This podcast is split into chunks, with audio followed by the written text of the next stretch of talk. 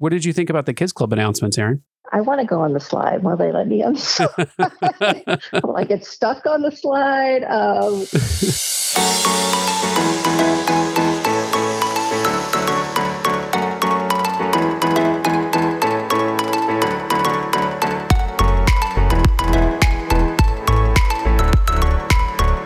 Welcome back, everybody, to this week's episode of the D C L Duo Podcast. And we cannot be more excited to welcome back a repeat guest, Erin Foster, the co-author of The Unofficial Guide to Disney Cruise Line. And as you can probably guess, based on last week's announcements, we are excited to talk to Erin about the Disney Wish announcements that came out on April twenty-ninth and, so, and get her reactions and opinions to that. So let me start by welcoming Erin back to our show. Welcome, Erin.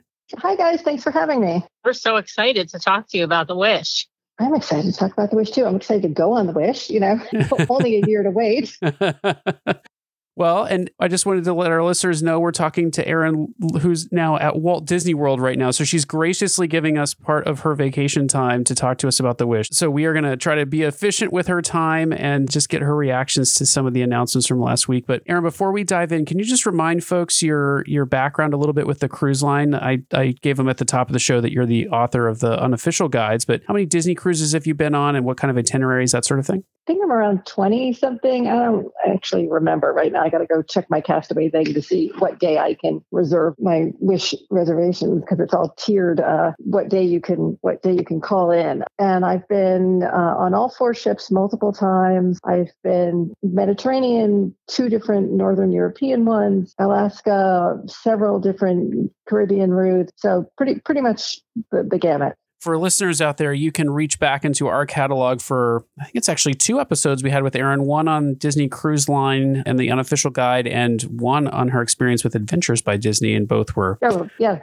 Yeah, both were really fun shows. Yeah, I've done I've done some um, Adventures by Disney embeds in the in the D C L as well. So those are awesome. Let's dive into our main topic tonight so that we have plenty of time to spend with you on that. So we're going to talk about the Disney Wish announcements, and I'm going to start where Disney did, and then we'll just kind of see where the conversation goes from there. But they headed straight to the pool deck, which I thought was a really interesting place to start the conversation for Disney Cruise Line. But they headed up to the pool deck and gave us a little bit of a rendering of what looked like multiple tiered pools and the new Aquamouse ride, and even dropped in the Uh, a little bit about the Hero Zone, as I recall. And so, Erin, what did you think about the revamp of the uh, the pool deck up there? I'm trying to figure out what the Aquamouse is. Like, is it like a long slide where they're showing cartoons on the inside? And then Julie Moscardo, who I, works with me at Touring Plans, she's the, the blog guru. She was like looking at the deck plans and she's like, the goofy pool's here and there's like other pools on another deck. I'm just, it, you know, it's hard to sort of, what does it all mean? Good question. What does it all mean? And then the to- the Toy Story pla- splash zone for the, the toddlers, you know, and there's obviously adult pools. But I'm what I'm most personally fascinated by is like, how are they integrating like the cartoons into the water slide thing? Like that, that I'm having a hard time picturing what that's going to be like. Yeah, I'm wondering if there's some kind of screen projection on like on, on the tube, like, and it looks like at least one of the pictures, it looked like it was not just floating in water, but that you were on some kind of like, I don't know, like it was on a track or something. That's what I just, just one of the pictures looked like there was some track, but that's often where like they're pulling you up on a tube. So I, I don't know. Like, it looks um, really interesting, though. And one thing, Julia, in some, you know, she was like deep diving into the website, and she said, and then after the at the end of it, you splash into a lazy river, and she's like texting me in all caps, "Is there a lazy river?" And I'm like, I don't know. I didn't see that either. I don't no, know. She, she was like, she was in it, and and she's like, "There's a lazy river." I'm like, where are they putting a lazy river on a ship? But you know, we shall see. Well, it, it'll be interesting to see if the d- design of the pool deck helps alleviate kid soup problem that they've had with some of their pools, yeah. or if it just makes it worse because it's a bunch of smaller play. There's lots of interesting things there. I, I personally think the water slide, almost the way they were describing it and the way it looked in some of the renderings, it was almost like a cross between the Aqua Duck and like Mickey and Minnie's Runaway Railway right, or something. Right, so exactly. It'll be interesting. I was kind of excited about the Hero Zone, Erin. I don't know if you did much reading on that, but it certainly sounds like a more enclosed multi-purpose space on board as opposed to the basketball courts, the open air basketball courts up there. But I, I don't know if you had any reaction to the uh, the Hero Zone and the description they gave of it. Yes. And I'm trying to figure out, oh, there's no mini golf. That's what it was. That like that was taking the place of the mini golf space. I don't know that much about that one. That's a, that's a um, Hero Zone. I assume it assume, you know, mentions uh, Marvel somehow, but I, I, that's one area that I have not explored very much in depth. So I'm curious to find out what, what it all means. And it was interesting to see them move the adult pools from the front of the ship to the back of the ship as well, to a dedicated adult space. And Concierge finally gets their own pools, I suppose. So Yeah, yeah. Yeah. Yeah. Well, speaking of Concierge and rooms, that was uh, at least a piece of the announcement was the new redesigned rooms. I don't know if you've had a chance, Erin, to look at any of the renderings and had any reaction to some of the rooms and, and the announcements around the uh, the new two-story royal suites they're putting on board. Yeah, I did. And it, I found it so interesting that they spent so much time on that. I mean, there's just a handful of those rooms. And I get that they're like big money, you know, people, the people that are going to stay in those rooms are just going to open up their wallets and bleed. But I, I wish I had, they had talked more about the, the human rooms, like the rooms that the regular people are going to stay in. Um, You're calling I mean, the human room. Those are the hero rooms. Um, you know, two stories. And, and I saw some rendering where the shower is a glass window out to the port. I'm like, sometimes you're docked and people can see in. I don't know. What does that mean? But I just thought it was really interesting that they spent so, so much time on the concierge rooms and not so much time showing renderings of or talking about, are there family staterooms? Are there going to be more staterooms that sleep families of four, or I'm sorry, five or six? You know, are there going to be more connecting rooms? I thought it was interesting that I don't think there are the, the virtual portholes in the inside staterooms like there are in the Dream and Fantasy. Um, I just wish they had given a little more detail about the human rooms. What are, you know, what are the, the people on some sort of a human-sized budget? What are those rooms going to be like? The concierge rooms. Yeah. Somebody wants to put me in a concierge room, please. Sure. Yeah. I'm happy to go. But uh, I want I want to hear more about the, the rest of the staterooms as well. I wonder if that's because they really haven't made a lot of changes to the layouts of, of those of the human rooms, as you call them. And I agree, those are the human rooms, since those are what most of us can afford to stay right, in. Right. Um, and even that's hard because Disney, the prices obviously are much higher than competitor cruise lines. But yeah, I, I wonder if it's just that there really aren't that many differences. And so they want to give a lot of focus on the things that are new, and, and that's yeah. at the high end of the rooms. But I that's think probably. Your point is well taken. I don't, I don't think we have any magic portholes based on what we saw. You know, it's a fair point that there may not be that many different things, but even just like, you know, one of the one of the fabrics, like I was actually ten, ten years ago, a long time ago, invited in New York to the unveiling of the like the plans for the Dream. And they had these like giant boards, you know, easels with like swatches of the fabric and, you know, uh, I, like an ice sculpture of the, you know, statue in the atrium. Like it was just like a lot of tactile, interactive stuff that I had sort of wanted to see, you know, the the film version of that. And I guess they're just not there yet, or they're trying to meet it out in dribs and drabs to keep people enticed for the next year. But I wanted to see, you know, what are, what are, what are the fabrics like? Are they going to do different kinds of soap dispensers? I, I don't know. I mean, I love that kind of little detail, but I'm sure time will tell. Speaking of deep dives and inhuman rooms, I know Scott Sanders over at the Disney Cruise Line blog picked up on uh-huh. something in the booking tool around a stateroom on level fourteen that's being described as a category, I think one A on his website, um, uh-huh. uh, tower suite. And based on the deck plans, the only place we could see that going is in some space that's in a funnel, in the false funnel. And so we're kind of curious to see if there's going to be an inhuman level room uh, beyond the reach of all of us mere mortals in the funnel of the of the new ship. Where Mickey lives. Yeah, for sure. And, or where Cinderella lives. The fairy godmother. True, true. Well, so stay tuned for more about that, I suppose. Well, so we've talked about pool deck. We talked about rooms. I think they made a big deal about the theaters as well. And it looks like they've got, you know, the typical main theater. Uh, the deck plans show two movie theaters instead of one. And then this new space called Luna, which they've kind of described as evolving from day to night, from family entertainment, potentially into some adult entertainment, I believe. So do you have any reaction to the announcements around the theater and the shows on board? They only announced Aladdin and two shows coming. I know, but- I know.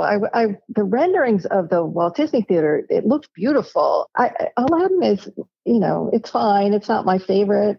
I don't know. I wish Frozen were the one they kept, but I'm dying to see what the other two are. You know, the, the, the theaters are my thing on, on land. So I assume that they're going to do, you know, like a, a an existing Disney story as opposed to one of those jukebox ones, like the, the Believe or whatever, where they stick, you know, seven songs from seven different shows all in, in one. Or maybe they'll just create something totally new, which would be sort of interesting as well. And then the two movie theaters that they announced, they felt like they were going to be small to me. Yeah, it looked it looked like two smaller versions of the yeah. the movie theaters. It, oh, someone commented that I talked to, you know, oh, well, the, the movie theaters were never really full to begin with. And I was like, that that's true, except when they're showing a movie that everybody wants to see and then the place is packed. So Right, right, or like right. the new releases, when they show like one of the Marvel movies, like we saw, I think, Infinity War or Endgame, I can't remember. We saw one of them on board and it was a brand new movie. Like it wasn't opening that week, but we We saw it, you know, a couple of weeks after it had just come out in the theaters, and that was bad. Right.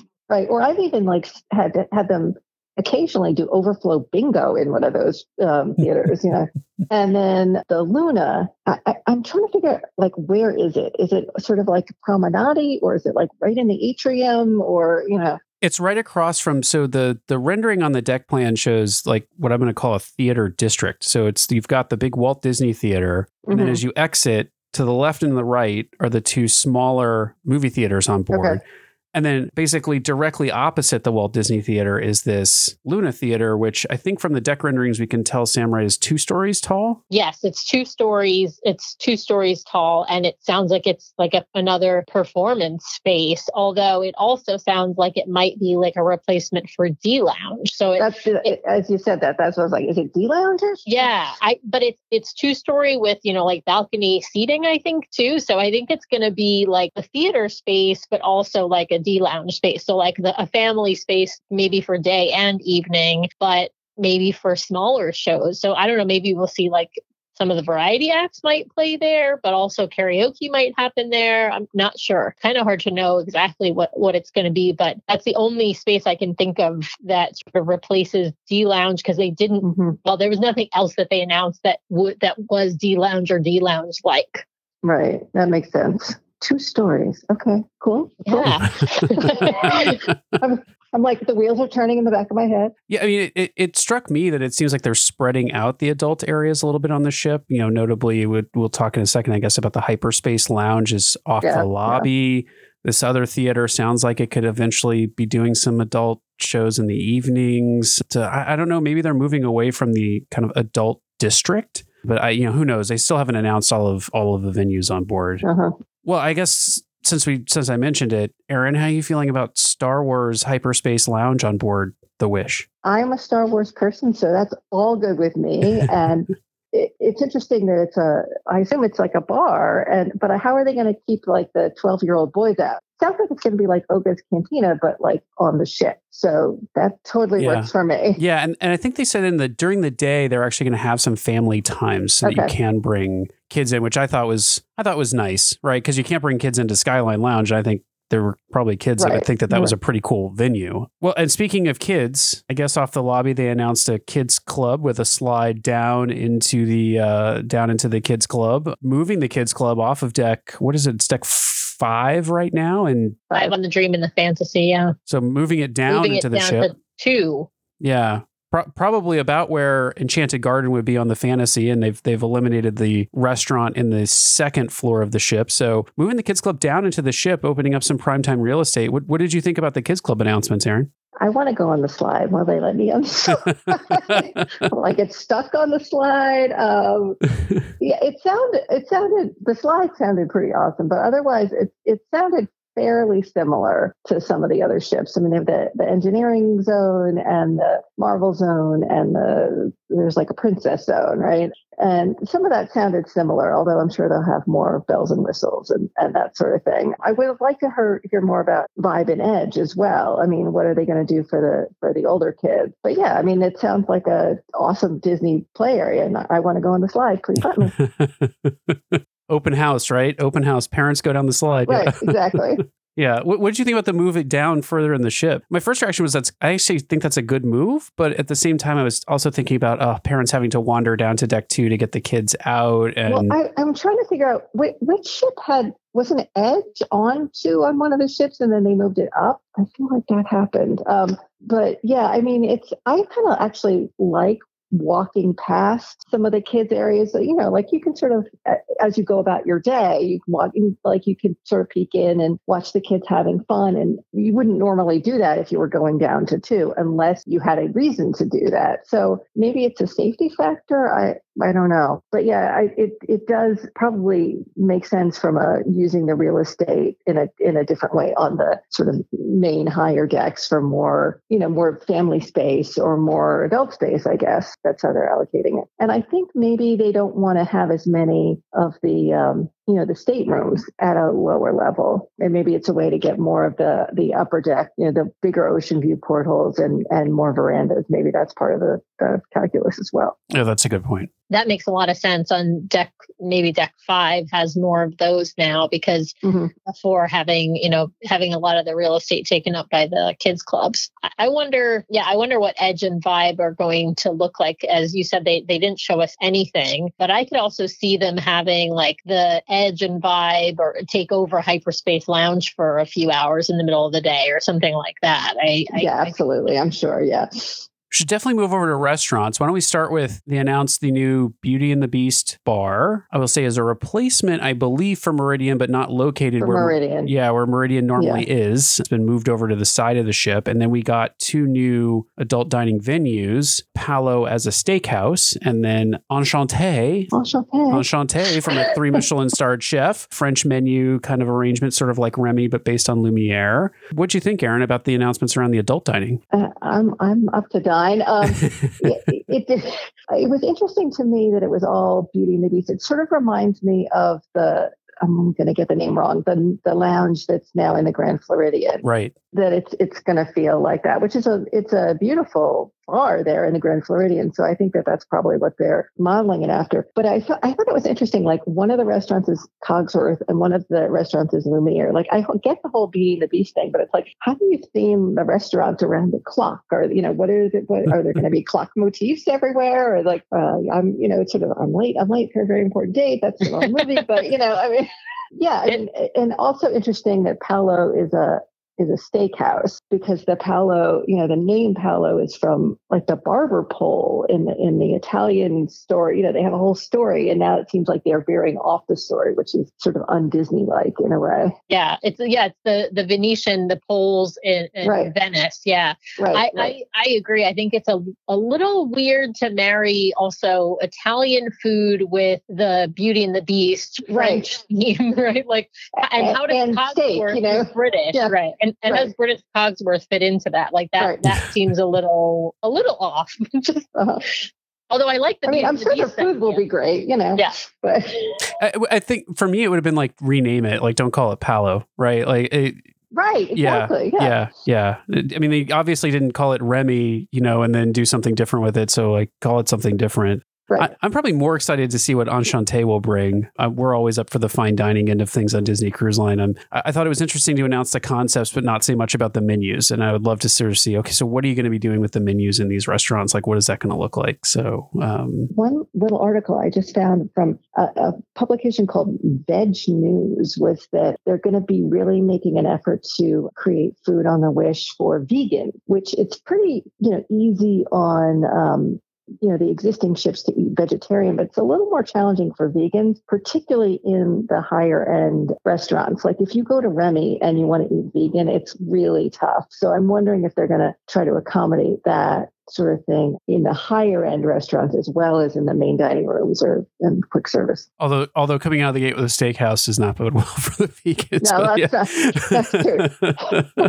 Fair point. Fair point. I just found it fascinating though that like every niche of publication was trying to get in on this story. You know, it's like, okay, well the tra- the travel venues, it makes sense. The cruise venues, it makes sense. Like the vegan news really wants to get in on the Wish story, you know.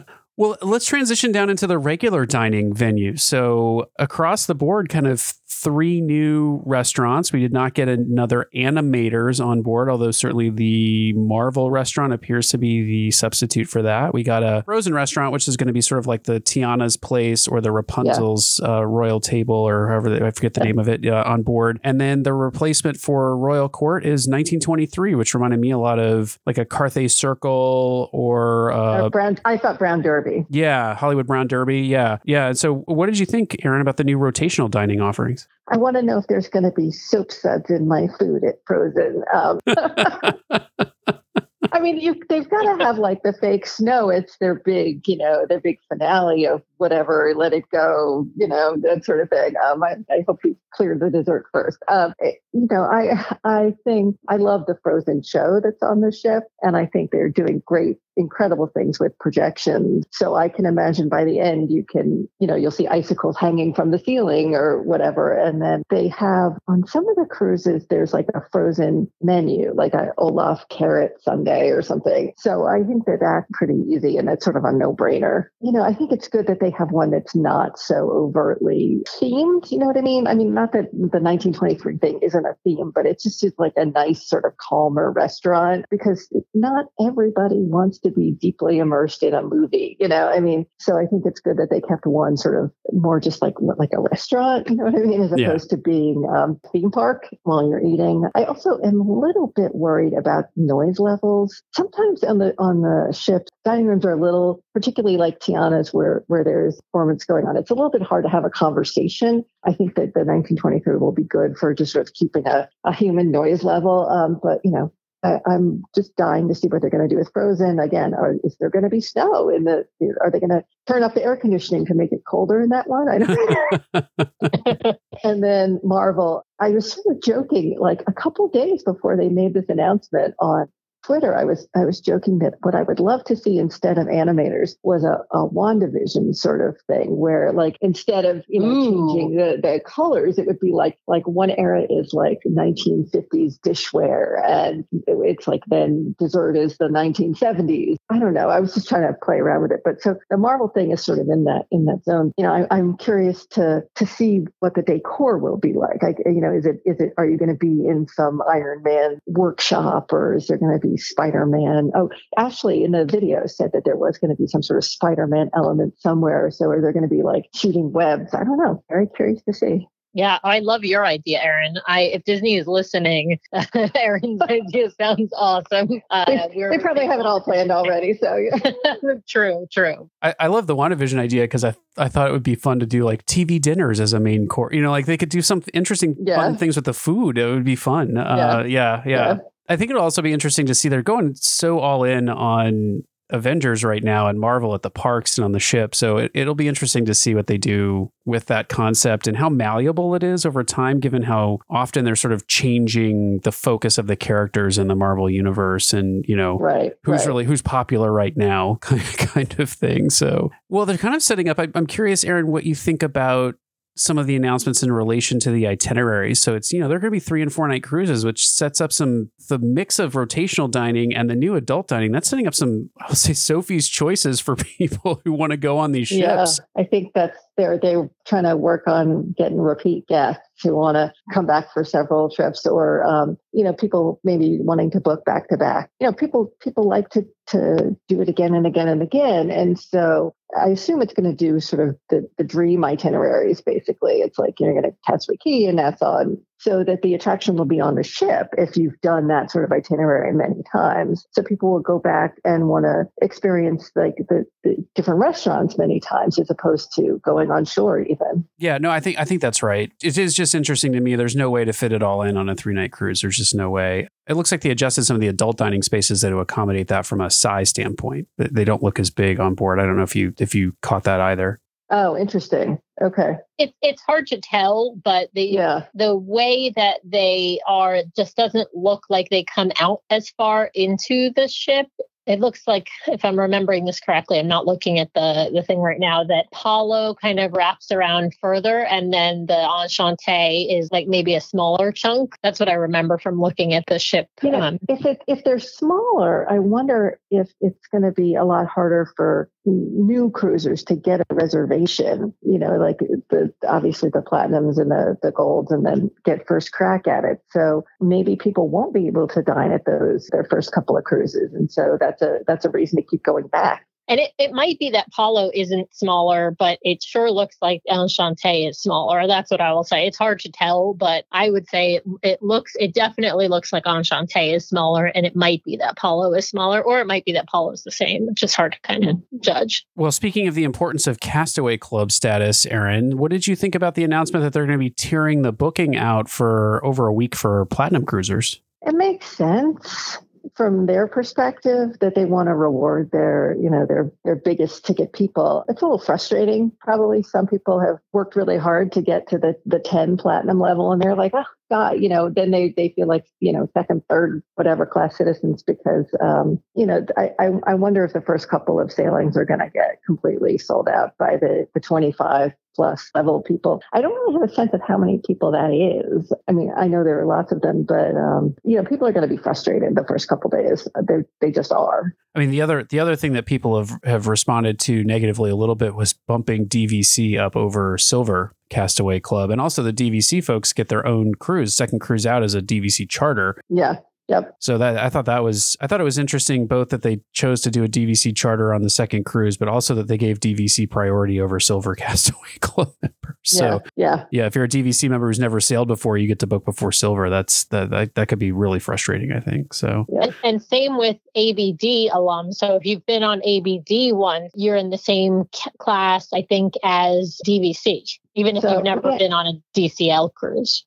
I wonder if it's they're trying to cross sell. You know, they think that if you get if if somebody is, you know, well, it doesn't make sense for D V C because there's so many D V C members. But like A B D, if they've been on A B D, oh, you must love the you know D C L. It's I'm sure they've studied this. I'm sure they focus grouped it. It is a little confusing from the outside, though. I totally agree. Yeah, I wonder if it's more about dollars spent with Disney, if that makes sense. I mean, because the minimum buy-in for D V C these days is like one hundred twenty-five points and probably, you know, at one hundred ninety-ish dollars. I mean, you're you're going to have spent twenty-three thousand dollars, twenty-four thousand dollars, twenty-five thousand dollars at this point at this point yeah. to get become D V C. Yeah. And one cruise on D C L makes you silver. At least for gold, you have to have done five. So, you know, I'm, I'm wondering right. if they're starting to sort of tier it out by how much money have you spent with Disney? Right. Yeah. And we'll reward yeah. you for that. Sam, what haven't we asked about out of the Wish announcements that we want to get Erin's opinion on? The Grand the Grand oh, the Hall. Grand Hall, yeah, the Grand yeah, Hall. Yeah, we ah. can ask what you think about the Grand Hall, the the big staircase, the theming of it. What were your the impressions? The stage, too. The stage, the stage. Oh, that's, yeah. that's, I, I was just talking about stage before, and I and I was thinking about the wrong stage. The stage in the in the atrium, you know, the, the whenever there's poor weather, they do the sort of, you know, sail away, welcome, the holiday, whatever, in the atrium, or there's always dance parties in the atrium or whatever. I think the stage hopefully will get rid of some of the, the crowding feeling there. And then I'm trying to figure out, like, you know, whenever they do some sort of, you know, they have like a singer or the violin player in the atrium or whatever, and it blocks the entrance to the restaurant. Maybe that's to sort of alleviate some crowding. But this, the Cinderella statue looked beautiful. The, the, the metalwork and the railings look beautiful. Yeah, I'm sure it's going to be gorgeous, you know. One thing from the layout that we noticed was that it, there appears only to be two elevator banks and not three. And I'm wondering if how that will also affect traffic flow in addition to the sort of scattering of some of the different um, areas. There are more actual elevators, but there are no midship elevators exactly. Maybe, I, I don't know, it was either two or four more actual elevators, but they were just two sets of them as opposed to three sets. If there are only two elevator banks, banks does that mean there's only two staircases? And will those get really crowded? Right. Right. One of the other things I wanted to ask is what you thought about the relocating of the rotational dining. To Brian, you know, brought it up that the kids club has moved, but as a result, it also means there's not a, a, a restaurant down on deck two. The restaurants are a little bit higher up. I, you know, I don't always love going down to Enchanted Garden. Like I, I feel sometimes like cattle there waiting, you know, for them to open or whatever. Um, So I like maybe that'll people will, you know, be able to move around a little um, as opposed to just sort of herding to wait for their, their dining, you know, uh, time to open. I don't, I don't mind that. I like, I like having the dining sort of more, more on a higher level. I'm curious, Erin, the question has come up now a few times, given that they're three and four night cruises and there's so many restaurants that will have a show aspect to their meals. Do you think there will be pirate nights on these cruises, or are pirate nights going to become a mm, thing of the past? That's a really good question. Really good question. You guys are good. Um, probably I'm not. My, yeah, I'm crossing my fingers. No. Yeah, probably not. Yeah, is, is uh, fireworks at night, or, you know, Mickey on the zip line, are those things a thing of the past, or are they going to be replaced with something even better? I don't know. Interesting. A lot of this feels like they took lessons from the specialty cruises that they've added over the last, say, five years, like the Frozen cruises and the Marvel cruises and the Star Wars cruises. And I'm sure they've sort of like field tested some of the things that are going to end up on the Wish that they've done for those special cruises the last several years. Yeah. Well, I mean, it, it, it feels like the culmination of that, because I mean, the Marvel Days at Sea, Star Wars Days at Sea have been pretty popular. The culmination of what they're doing in the parks, lots of Star Wars, lots of Marvel mm-hmm. coming into the parks. It seems like they're drawing from what they've done in the parks. I mean, to your point, it's like Oga's Cantina crossed probably yeah. with the screens that we'll see in the Star Wars hotel. I mean, they're, it seems to be like they're feeding on some of what, yeah. the, and even the water slide feels like Mickey and Minnie's Runaway Railway. Right. So yeah, it's, it's interesting to see how much they're drawing on the parks to do some of this stuff. You know, I think to your point earlier, I thought it was interesting kind of what they didn't say. So I, I was really hoping we'd hear something more about the stateroom, something about upgraded amenities or technology on board. I didn't hear anything about, I, I keep hoping and praying that they'll do something like the Princess Sea medallions or something like that on board Disney yeah, Cruise Line. I, I would love, tell me about the free Wi-Fi that I want. You know, that's not going to happen. One of the things that you're saying is a little concerning for the sort of adult relaxation market. You know, I mean, it seems obviously Disney is a family cruise line and they do that incredibly, incredibly well. But also, it's very appealing to, say, groups of women or single women who want to go and feel safe, but also relax and enjoy adult things. And it a little bit sounds like they're theme parkifying the adult spaces more too. And not everybody wants that. I hope that they still make spaces where you can, you know, just sort of be quiet and read a book and stare at the sea and have a nice cocktail, not have it all be theme park, which obviously I'm sitting here at the theme park right now, so I love it. But, but sometimes you want your cruise to be a relaxing cruise and not like theme park at sea. You know what I mean? Yeah, absolutely. I mean, you, we, that's why I want to see, is the Rose replacing the champagne bar? I'll be kind of bummed if that's the case, right? Like I right, would like, to right. see, I want to see, do they have a champagne bar? Do they have a sports bar or a piano bar? You know, what are they going to have that is going mm-hmm. to be a nice, relaxing, quiet adult space? What is the Cove Cafe going to look like? Or is it, you know, is there going to be a replacement for that, right? Like what are the relaxing, and we, knew, we know Census Spa is going to be on there so that we, mm-hmm. we don't have anything to worry about. There's not going to be like Toy Story vomited all over Census Spa, but but what, would you like a massage from Woody or Buzz? Yeah, right. Woody massage. I love that. Oh, I'm dying. Oh no, it'll oh, be my. it'll be um bu- uh, Bullseye. He'll walk on your back. No, but I mean, there's. There's going to be, we we know there, well, I'm, ho- I'm crossing my fingers, there will be some adult spaces that are not decked out and, or at least right. tastefully done, like what looks like the Rose will, will you know, look like. Mm-hmm. But, you know, to your point, we, we haven't seen too much of that. So we have to kind of wait and hold our breaths a little bit on that. I understand why they've announced the things they've announced, because they're sort of the big splashy things. But I hope they have non-splashy things to announce as well later on, you know. Yeah. Yeah, we've got we've got to we've got to keep the faith on that, right? Right. I have a question for you. What is the thing that wowed you? I guess of all the things that they announced, what is the thing that you got the most excited about in watching that, you know, thirty minute video? I, I mostly, I was very intrigued by the the Aquamouse thing. You know, I guess it, I I was intrigued by the things that they didn't answer all the questions for. So, like, I can picture what a Frozen restaurant will look like. It's harder for me to picture how they're going to execute the Marvel restaurant. So I'm I'm intrigued to see that. I don't know. I just have a lot. I have lots more questions. Like I keep thinking all my questions will be answered, and every time they tell me something, I have more questions, which I guess is I guess is good. You know, it leaves me wanting more, and it makes me want to go book cruises and tell my friends to go book cruises. So they're doing their job, you know. Yeah, absolutely. They gave us a lot of, they gave us some nice tastes or nibbles, but without mm-hmm. handing us the grilled cheese sandwich. Yeah.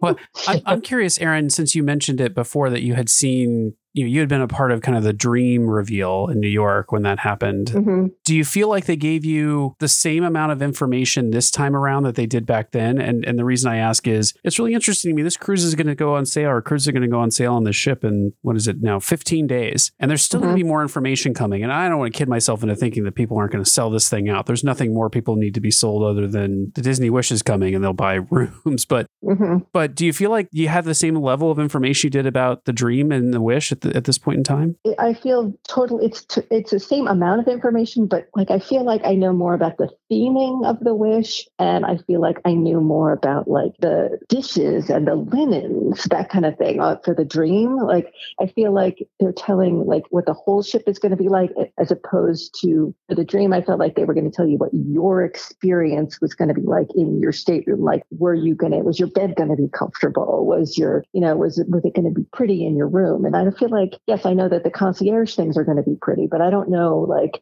I guess I guess we did see for the, um, you know, the, the berths that pull down, there's going to be the constellation above. I don't know. I just feel like I want to know more about what the sort of day-to-day experience is like for a human, as opposed to like the big splashiness of it all. But yes, they can take my money. I'm going to sign up. You know? For sure. We are sure. not surprised, Erin. Well, and you've got to write about it anyway, right? Exactly. So. It's my job. I have to go. It's my job. Research. It's research. uh, well, on that note, Erin, uh, thank you so much for sharing your thoughts with us about the Wish. I'm going to throw it over to Sam to do a little bit of rapid fire with you before we let you go this evening. So, Sam, you want to take it away? Yeah. So, Erin, you've done rapid fire before, but we've done it cruise line focused. So okay. instead, we're we're going to veer away from the cruise since you are at Disney World right now. And so I'm, I'm going to ask, oh my God, it's so much pressure. Okay. So I'm I'm just going to ask you parks favorites for this one. And so okay. like no right answers. These are just your personal favorites. So okay. the first question is actually kind of controversial. So this is Disneyland versus Disney World. Well, I have to say Disney World. I've only actually, you know, I'm a I'm a bad Disney person, but I've only been to Disneyland twice, and I've been to Disney World hundreds and hundreds of times. So I would love to get back. I don't know when I will be able to do that, but I, I'm a Disney World girl. Fair enough. Favorite park. I'm going to go with Epcot. That's where I was there. I can see it from my room kind of thing. Um, oh, nice. Uh, Favorite land at any of the parks? You know, my, my first thing that popped in my head was Tomorrowland, and I don't know why. I, I, I love the Carousel of Progress. I like the People Mover. I like those classic classic uh, sci-fi sort of things that, that makes me think of Tomorrowland. Okay, this is perfect lead into the next question, which is favorite classic ride or attraction. I have to say that one I one I always do is Carousel of Progress. I don't know, it just it like makes me feel comfortable. It makes me, you know, it makes me think of Walt, and it, I think it's funny that they're trying to talk about the future and the future's already past. I don't know, it's just and it's love. I love the air conditioning. It's like it's one of those things that I always try to do every trip. I saw someone propose on Twitter to pull a thread from earlier in the show, Erin. Uh, could they convert Carousel of Progress over to a WandaVision ride? Oh my God, that's awesome. um, okay, favorite modern ride or attraction? Well, I want to see like what the Guardians of the Galaxy thing. I mean, I'm mostly, I'm like, I was talking about Epcot a second ago, and my husband and I just like ten minutes before I got on the phone with you, we were on the Skyliner, and we were like looking at the, the Remy ride in Epcot, and we're like, why is that open? Please open. I want to open it. I don't know. I'm just like excited for all the future things. I don't know. I'm not giving you a good answer, but I want, I want, I want, I want the new stuff. That's what I want. Well, are you, are you, are you a fan of Rise of the Resistance and Smuggler's Run over at oh, Galaxy's gosh, Edge? Of course. Yes, absolutely. I'm a Star Wars person. Yes. The yeah. Rise of the Resistance is, is incredible. It's an incredible ride. Absolutely. Okay, favorite park snack. This is this can also be a, a big divider, I think, between people. Oh so oh so many. You know, I'll go with Dole Whip today. Today I'm today I'm feeling Dole Whip. Um, Fair enough. All right, favorite quick serve restaurant. I'm going to go controversial these days. I actually have had really good luck recently at the A B C commissary at Hollywood Studios. It's just like the really good real food. One of my favorites before has always been Columbia Harbor House, but it has not been opened in the last year, so I'm missing that. But A B C Concert has really stepped up their game lately. So oh, nice. I had a lot of good luck there. Favorite sit-down restaurant? So many to choose from. I like Brown Derby. I like Jico. I like Sanaa. Like the Animal Kingdom Lodge has really great sit-down restaurants. They're all good there. That's all I'll go with today. Favorite resort? My home resort, speaking of D V C, is the Wilderness Lodge, and it has a has a very, very happy place in my heart. I, it's my favorite theming, but I don't always stay there because it's sometimes not the most convenient. So if I can get into Beach Club or Boardwalk, that's usually where I end up choosing to stay. But my favorite theming is at Wilderness Lodge. Favorite Disney souvenir? Well, back in the day, I got really, really, really deep into Vinylmation Land. And um, I am thrilled that they don't make them anymore so that I can stop buying them. But back in the day, and in my home office and in my attic and in my garage, I have well over a thousand Vinylmations, of which someday oh. my children will have to sell for me. Wow. Yeah, they was only like five years, and I went hard during those five. Last question is just a memorable Disney parks moment. Okay, so this is a personal story, but when my oldest daughter, who is in law school right now, when she was six, we went to the beer garden in Germany in Epcot, and they had the, you know, they had the Oompa band, and they wanted to pick a kid out of the audience to come up on stage and like conduct the band, you know, and they happened to pull her up. The guy starts, the, the band leader starts talking to her, and she commanded the audience when she was six. Like, she talked like she was an adult. And it was the first time my husband and I had sort of seen that side of her. Like, I can talk in front of a crowd and not be scared. And she turned into somebody who was like a debate champion as an in law school and likes to talk for a living in front of people. And it was like that little glimmer of something that randomly happened at the beer garden because they pulled her on stage. Like, that was our first insight into who she would become as like a like a grown-up person. And so, so I think about that often, you know, it's like a really sweet moment, but it happened at the beer garden that we sort of had a first picture of who our daughter would become. Yeah. That is such a cool moment. I love that. And actually the way you reflect on it is maybe even better than it was even at the moment, right? Probably would have come out some other way at some other time, but it just happened to be at the beer garden that we like looked at each other like, that's our kid? Who is our kid? What? She's become a new person, you know, like, or we were just recognizing who she really was. Well, that is an awesome story. I love it. I love it. Erin, I actually had one more rapid fire question for you that came in from a, from a listener. And then one question that I thought I'd get your opinion on that came in from a listener. Um, the rapid fire question was, what is your favorite non-Caribbean itinerary? We did the the northern, the Baltic, the one that went to Russia. That was really cool. And I'm, you know, I wonder if geopolitical climate will make that continuing to be able to be a thing. But I was really glad that we did it when we when we had the opportunity to do so. Um, yeah, that that was that was incredible. I like cold weather. I'm not like I'm not the hugest hot weather person. I mean, obviously, I go on a lot of Caribbean cruises. I'm here in Florida right now, but yeah, I love I love Alaska and I love the northern European stuff. Yeah, I, I, I've heard cruising uh, to see Russia is a great way to go, especially because of all the visas and all that sort of stuff. So, yeah. And then the non-rapid fire question was just, I know we were talking at the top of the show about your experience with uh, Adventures by Disney, and you mentioned doing some embeds, and our, our listener wanted to get your opinion on whether it was worth the cost to do the A B D embed versus just scheduling your own tours. Did you, did you find a lot of value out of the A B D embeds that you've done? For context for our listeners, so uh, you can you can do Adventures by Disney tours that are embedded within a Disney Cruise Line cruise. And so it's like a, a cruise within a cruise where A B D is going to take care of doing the shore excursion aspects and do some things on board for you, but you're paying A B D in addition to the Disney Cruise Line cruise. And so, Erin, folks just were interested in getting your opinion on whether those were worth it from your standpoint. From my standpoint, yes. In that what happens is that they, instead of you looking at the the menu of dozens of shore excursions and picking piecemeal for, you know, you want to do this, you want to do this. A B D looks at it and says, these are the best of the best, or these are the most quintessential or emblematic of a particular location. And so they choose those, and, and you don't have to spend a lot of time thinking, you know, oh, is that one better than that one? They just wrap it all up. These are the best ones, and they put them into one package for you. Disney trained people. Like the, the guides that we've had have either been in entertainment or guest services, you know, during the non uh, cruising part of the of the year in that particular area.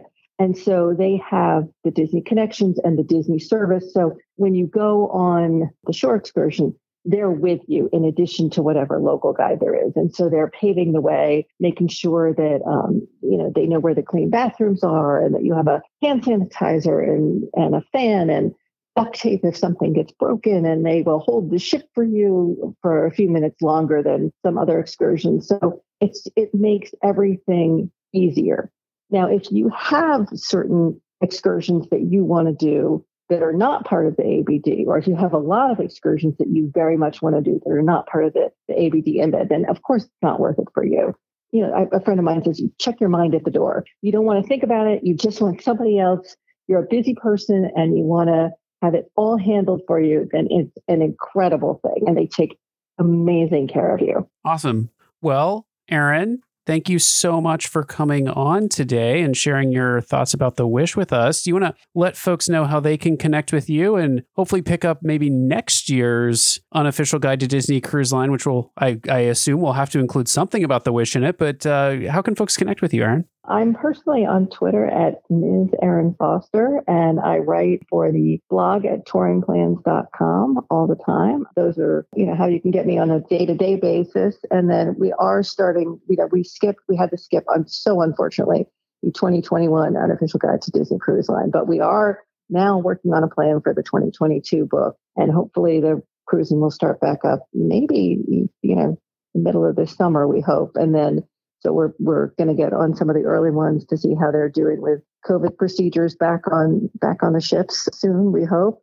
And um, we're going to really dive into the Wish and start interviewing people and start digging into details and all that sort of thing. So yes, hopefully we're we're very much planning to have a twenty-two, twenty twenty-two edition of the book. And uh, in the meantime, you can find me on Touring Plans. I know our family has a twenty twenty-one unofficial Disney Cruise Line guide hole in our heart this year, and also in our Castaway Club status. Uh, and, and so, on our bookshelf. and on our bookshelf, and, and it certainly impacted Castaway Club for us. But we are excited for next year's. We love the guide, and we can't wait to get our hands on it. And we certainly can't wait to hear your thoughts, uh, Erin, after you've sailed on the Wish uh, and some of your impressions. So we'll have to have you back after that. But thank you so much for coming on this evening. It's been a pleasure as always. Absolutely. Anytime. I'm happy to speak to you guys.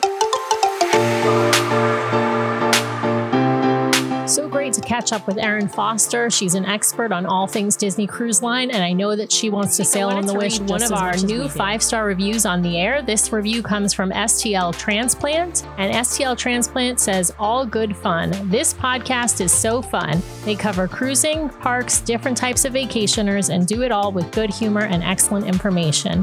Thank you so much, S T L Transplant. We really enjoy getting new reviews and new listeners. Much thanks to all of our listeners for keeping with us week after week. If you haven't done so, please remember to subscribe to the podcast so you can keep getting great content from the D C L Duo. Please also leave us a five-star review at Apple Podcasts. Those reviews are helpful in making the podcast more visible, as evidenced by all the great reviews listeners have left recently, catapulting us up to the top four Disney Cruise Line podcasts on Apple Podcasts. If you want to send us a question or be a guest on the show, please email us at d c l duo at gmail dot com or reach out to us on social media at D C L Duo. Or you can join our D C L Duo vlog and podcast Facebook group if you'd like to join a conversation with some like-minded fans and cruisers just like yourself. You can also head over to the D C L Duo channel on YouTube for even more great content, or become a supporter of the show by browsing to patreon dot com slash D C L Duo. The D C L Duo podcast and vlog are not affiliated with Disney Cruise Line, the Walt Disney Company, or the Walt Disney family of theme parks. The views expressed on this show are solely those of the individuals on the podcast and in no way reflect the views of the Walt Disney Disney Company or Disney Cruise Line. If you have questions about a Disney cruise or a Walt Disney vacation, please contact Disney directly or your own travel agent. Thanks again for listening, and we'll see you next time for another fabulous Disney adventure with the D C L Duo. Good night.